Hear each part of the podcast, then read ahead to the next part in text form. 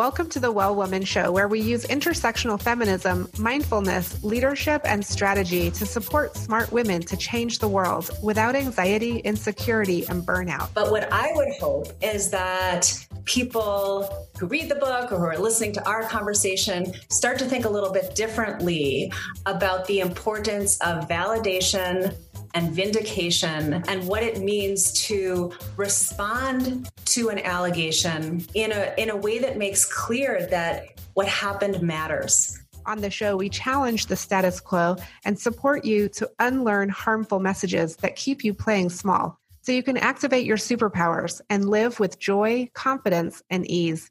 I'm your host, Giovanna Rossi. Hello, well women. Welcome to the show. Good morning. So happy to have you with me this morning and welcome to new listeners and welcome back to the regulars. On the Well Woman show, we often talk about power and today's focus is on credibility as a form of power. How are those with greater privilege and authority in our society more likely to be deemed credible, while those with less social status are more likely to be dismissed? And how are everyday interactions a good starting point for cultural change? I talk about all of this with my guest today, author and professor at Northwestern University, Deborah Tuerkheimer. Deborah earned her undergraduate degree from Harvard, her law degree from Yale, and served five years as assistant district attorney in the New York County District Attorney's Office, where she specialized in domestic violence and child abuse pr- prosecution. She's the author of Credible Why We Doubt Accusers and Protect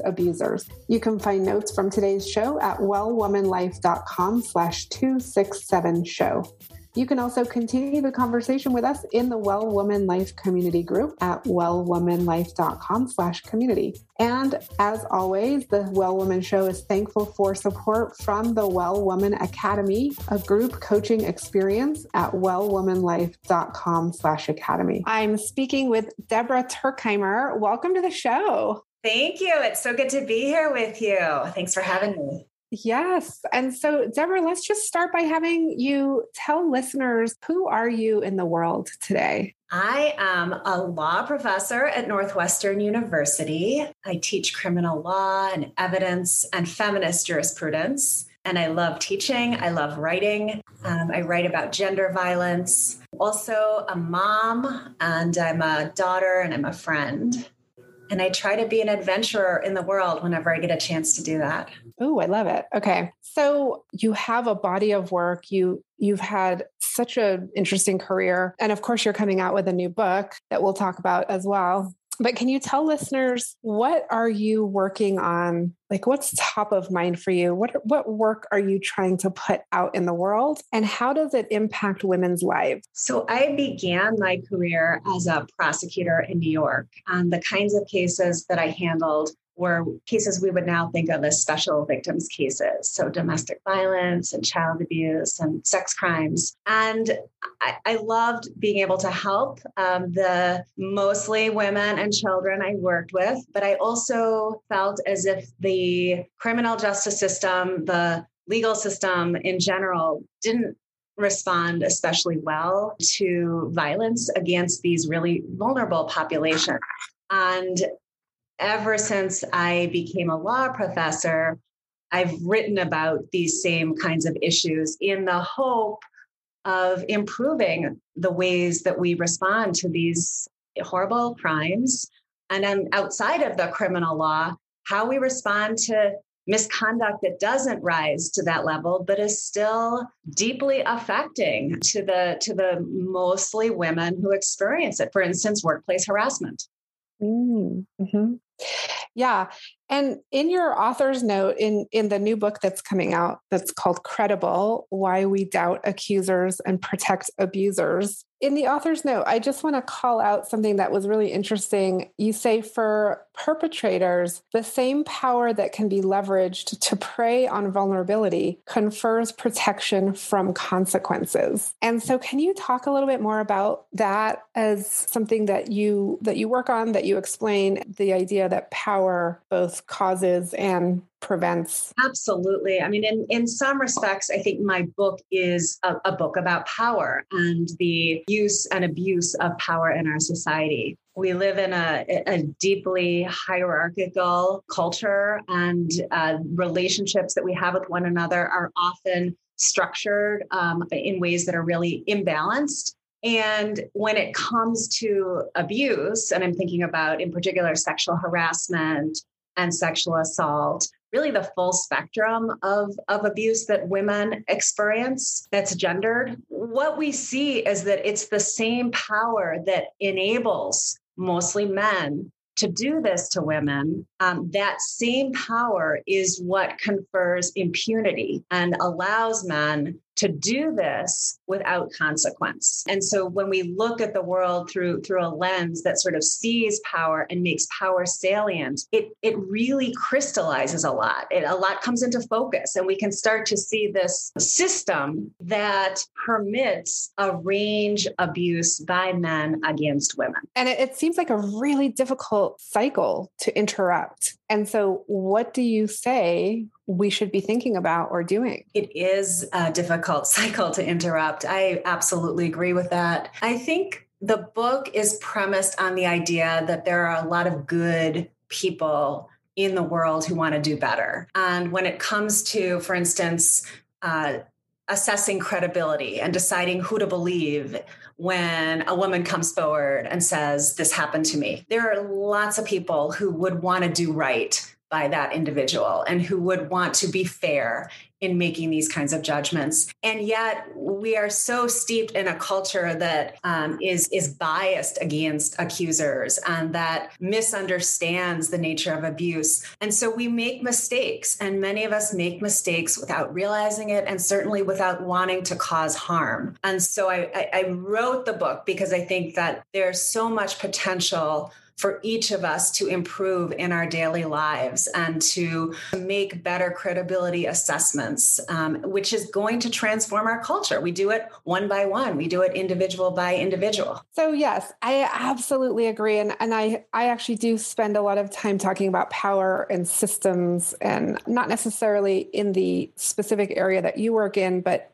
in general talking about the patriarchy and the systems that hold power in place and and I'm very interested in how we actually operationalize the change so that you know because it it really and I think you talk about this in your book, but it really starts at the micro level. And so we can't just demonize people once they have really done horrible things. Um, we need to be backing up and starting earlier and really noticing the everyday the the everyday language and behavior that's used that that builds up to this. And that is the part that i think is really missing in our society and our culture. We we give people a pass uh, with with these sort of behaviors and and language and then we freak out later when you know something terrible happens. So there's this big jump and and i think there's got to be more attention attention to the small sort of everyday behavior and language. Can you speak to that? Yes, I certainly, you know, believe that our laws, which are a big part of this book, need to change and legal reform is part of the solution, but it is not the only part of the solution and it's not even the most important part of the solution. It's these everyday encounters that ultimately are going to, to transform uh, the way that we have been doing business around these kinds of gendered violations. And so I'll give you um, an example. I think that that really brings this point home. I spoke to many women for, for the book and, of course, throughout the course of my career. One in particular, um, her, her, name is Janie, um, Janie Williams, and she's uh, she's in the book a lot. And she had the experience of telling her friend group that another member of their friend group had sexually abused, assaulted her when she was incapacitated. And the reaction was very common, which is to say her friends did nothing in response to this disclosure. And over the years, she came to think more deeply about why this was so wounding and why it was so damaging to her and why it was as bad as or even worse than the abuse, which is a phrase I hear over and over again. The aftermath is as bad as or worse than the abuse. I think it's really important for people to, to hear that and to understand it, to internalize it, because these are the everyday interactions that you're talking about. This is what happens when someone tells a friend, a roommate, a neighbor, a parent about something. And the reaction is disappointing and it feels like a betrayal and it is. I'm going to go back to, to janie's story. You know what janie was asking from her friends was actually very little. She wanted i think to hear i believe you. I support you. I'm here to help in whatever way you need. Mm. and she didn't get that. She didn't get that at all. The friends essentially closed ranks around the man who Janie was accusing, and they didn't make any change in their lives. And I think this goes to the point that you made, Giovanna, about how hard it is to disrupt the status quo. We all want to continue on with our lives, to have things be just like they always were. And even when we're asked to make any kind of change, maybe a change in our relationships with another individual in our friend group. It's hard for us to do that. And we're drawn to preserving existing structures, existing patterns, existing relationships. That works to the benefit of powerful men. That works to the benefit of men who are accused because preserving the status quo means nothing changes. So, what could those friends have done? I mean, besides say i and and actually you did suggest this like i believe you uh, we're supporting you how can we amplify that message how can we give actual you know, here's what you can do kind of tips for people. And I talk in the book about meaningful consequences. And that idea is, of course, very contextual, right? You can't know what a meaningful consequence is without knowing what the accusation is. There are all sorts of different accusations, they fall along a spectrum of severity. Who's the person who's receiving the disclosure? Is it a police officer where we would expect some very different kind of action in response to the complaint? or is it a parent right what are what is it that the person is being asked to do and you know i think that we need to really parse that out and be context specific when we answer the question but what i would hope is that people who read the book or who are listening to our conversation start to think a little bit differently about the importance of validation and vindication and what it means to respond to an allegation in a in a way that makes clear that what happened matters mm-hmm. because so often when someone comes forward the kind of credibility discounting as i call it that occurs is not it didn't happen but it didn't matter right uh, right there are there are so many different ways to be dismissed mm-hmm. and they're all deeply wounding and they're yeah. unjust, and they're unjust. Yes, and I love the way you talk about credibility as a form of power. And and like you said when we started this conversation, it's it, you said this book really is about power. Can you talk at all about your experience with the Harvey Weinstein case? Yes, I followed the the case and the you know in the papers like so many other people here in the states and around the world. And then I managed to be in, in New York and in the courtroom in particular, the courtroom where I used to practice. It was my old office. But on this day, I was there when the, the jury came back with, with its verdict, with the guilty verdict against Harvey Weinstein. And that was um, obviously an incredibly powerful moment. I was in the courtroom for that. Now, why were you there? Did, can you just kind of give us the backstory here? Well, I mean, I, I, really had been sort of following and trying to, to, to figure out when I could make it to New York. I, I'm not living in New York anymore. And, it, you know, there was some serendipity involved. And the, of course, the trial was, was coming to a close and my time was running out. And so it just, it just, things sort of fell into place. And I was, I was there that day. And I'm really, really grateful that I was able to, you know, be witness to a small part of this, of this saga. It's one thing to read about all of it in the, in the papers and later on, you know, to get the transcript of the trial and to, you know, read through the examinations. It's almost like like I was there,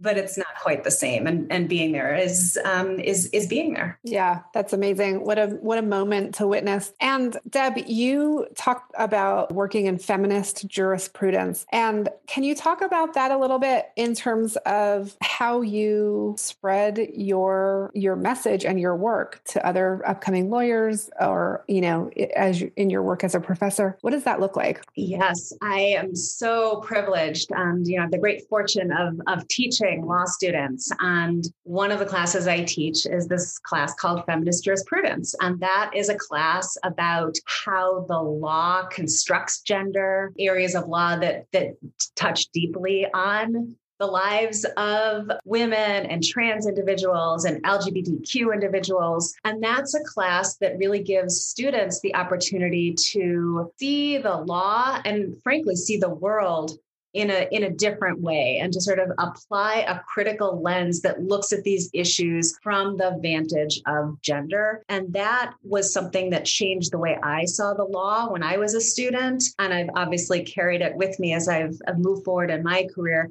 and so it really is a gift to be able to then engage in these discussions and conversations with my students now around these really difficult, complex questions. I mean, this is a, a class where people come with lots of different backgrounds, lots of different orientations and perspectives on a question as simple as what is equality? What is the meaning of equality? What is feminism? Right? And so we we don't all sit around and agree with one another. Far from it. We get to really pull apart these ideas and work through them and then consider how the law intersects with all of these all of these very big global issues Mm, that's so great that that's offered as a class. Do you think that the the people that need the class are taking the class? Uh, you know, I that's a great question, and it's a class that is it's it's an it's limited enrollment because we do want to be able to sit around a table with one another. So I'm you know happy that there are many students who want to take the class. I'm sad that not everyone who wants to take the class can can get into the class in that semester, but I do feel as if there's a good cross section of students and and some come with a background in gender studies or feminism, and many don't. And many have heard that this is a class that challenges the way that you think and that pushes you to see the world differently. And so I, I feel like I get mm. um, students who who might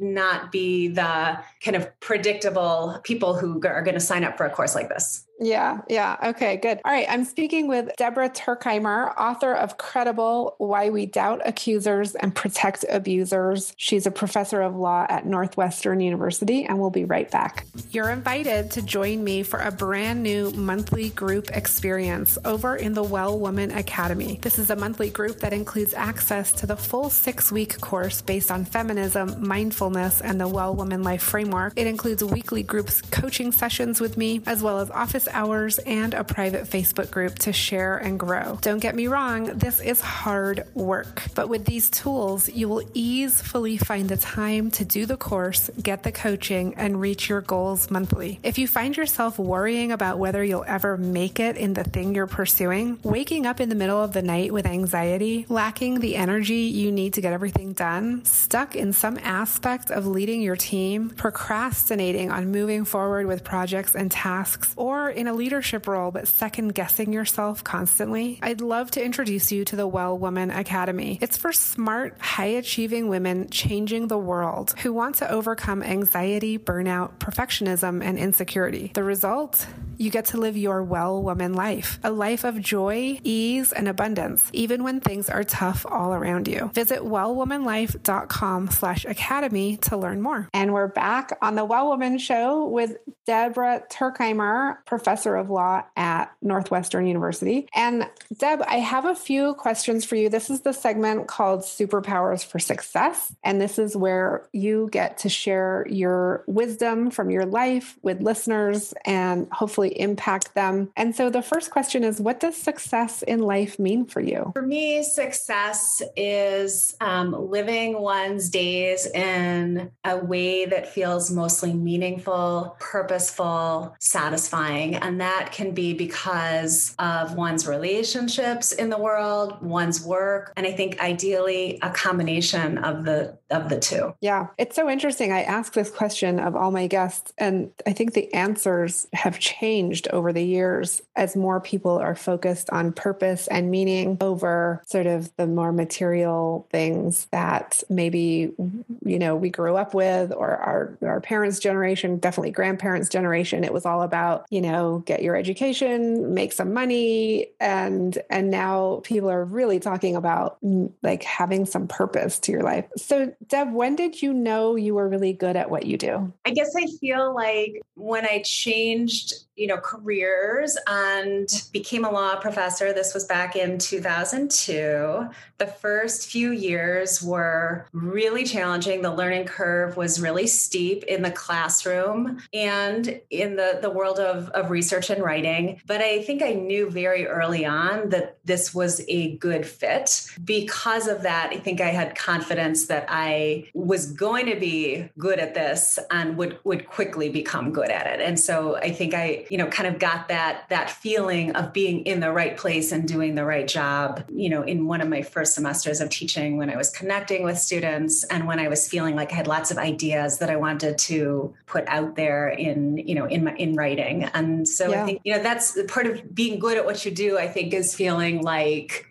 you love what you do. And for me that happened really on in my in my career as a as a law professor. Yeah that's so great when that kind of validation comes from within. Like i have something to say and i'm in the right place to, to say it then it all kind of comes together. Can you describe a personal habit that contributes to your well-being so you can do everything you do in the world? I'm good i think at taking some time at some point in the day to move away from work, to get a break from work, and not just a break from doing work, but a break from thinking about work, to create some headspace where there my focus is elsewhere. Believe, like what? Well, I have a dog who keeps me joyful and uh, requires lots of attention and exercise, and that's a you know that's a, a real shift, right? To go from thinking about the the kinds of things that I spend most of my days thinking about to romping around with with the silly dog. Yeah, that's such a good reminder. And I think for a lot of listeners who are high achieving professional women, it is hard to actually switch out of your work mode and into joy and into pleasure. So thank you for that example. Deb, what superpower did you discover you had only to realize it was there all the time? I feel like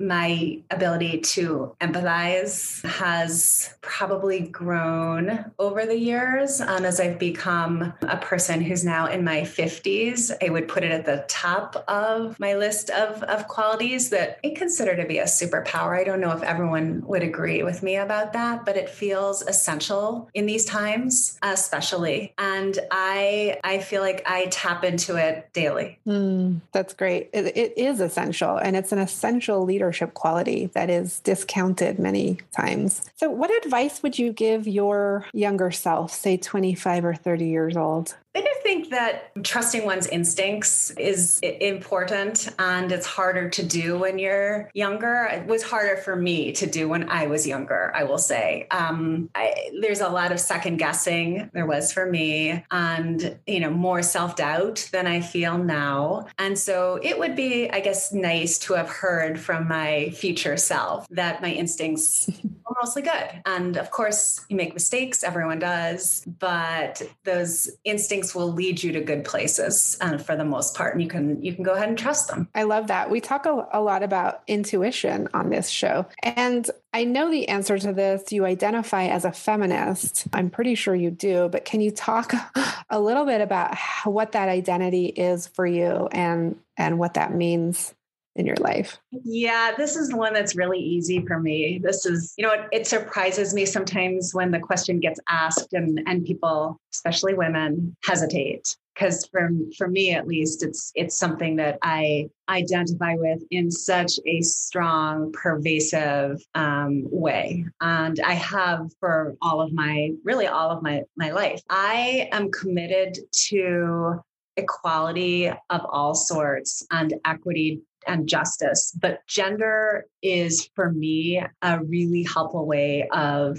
organizing the world in which we live. It helps to explain just about everything. So when I see the world through this through this lens, through this prism of gender, it helps me to orient and it helps me to figure out what can I do to make things better? What can I do to help achieve this world that is more just, more equitable, more equal, more fair? There are absolutely all sorts of hierarchies and inequalities and power imbalances that I care deeply about that intersect with gender. And I think that's part of being a feminist too. And so, for instance, you know, we talked earlier about my book. It's a book about the ways in which women have their credibility discounted and the ways that marginalized, vulnerable women, particularly women of color, particularly poor women, have their credibility discounted in different ways and in ways that we would consider to be, I think, even worse, right? That discount is even steeper. And so I, I don't want to suggest that, that, that gender is sort of helpful on its own, um, but I do think that gender is extremely extremely operative in the world. And so for me, my feminism is based on the idea that I want to live in a world that, um, that, that doesn't order itself in these hierarchical ways, including around gender. Yes, yeah. And I just think that having a feminist analysis in our daily lives is so critical because we can fall into, and I'd love you to talk a little bit more about it for, for listeners who may who may or may not identify as a feminist but who certainly believe that everybody should be equal. There's the tendency to oversimplify equality, like, well, sure, I think everybody should be equal, but what does that mean? How do we how do we apply an analysis to our our language and our behavior, the things that we say and do every day? Yeah, I think that the, you know, the importance of attending to our interactions, our relationships, I mean the, the feminist mantra from decades ago,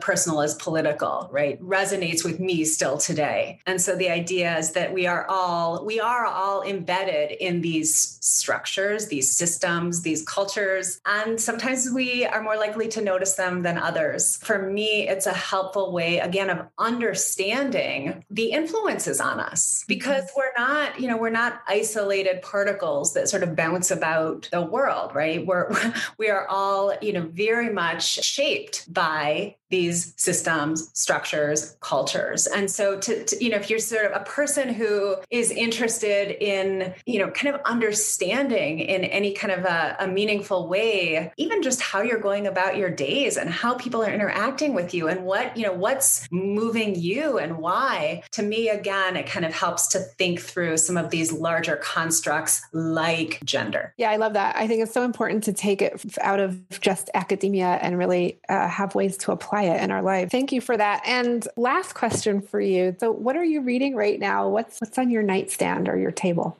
I have a few books going. I've, I've started Ashley Ford's memoir. Uh, it's called Somebody's Daughter. I'm looking at it right now. Mm. I heard Ashley Ford interviewed and I was struck by her eloquence and her wisdom. She's a person who experienced lots of hardship growing up. Her father was incarcerated, um, and much of the book is about her relationship with her father and learning that he was incarcerated uh, for for raping a woman. She herself was sexually assaulted as a as a teenager, and so kind of reconciling those different truths, um, I think, is is is a big part of this book. I love it because it's already really complex and it's really layered and it's beautifully written. Mm. Mm, great. So I'm reading that, and then I, I go back and I read uh, Rebecca Solnit books from time to time. Um, this one I've read before, but I'm rereading Recollections of My Non-Existence by Rebecca Solnit, and I love reading her writing because she's so smart and she helps me to sort of see things that I thought I knew in a different light, and she's very wise. So those are those are books that I'm reading now. Love that. Okay, we'll include those in our show notes. We always love to collect recommendations from our guests. And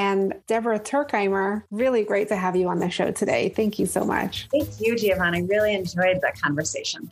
That's it for our show today. Remember, if you need support to live your well woman life, head over to wellwomanlife.com slash Facebook to join our community. As a reminder, we are on NPR every week, so be sure to tune in at npr.org slash podcasts and search for The Well Woman Show. If you enjoyed today's show, please take a moment and subscribe and leave a review. This helps raise visibility, which is super helpful when it comes to producing the show every week. For feedback, comments, or just to let me know you were listening, find me on Facebook, Twitter, and Instagram at Well Woman Life. I'm Giovanna Rossi for The Well Woman Show. Until next time, have a super powerful week.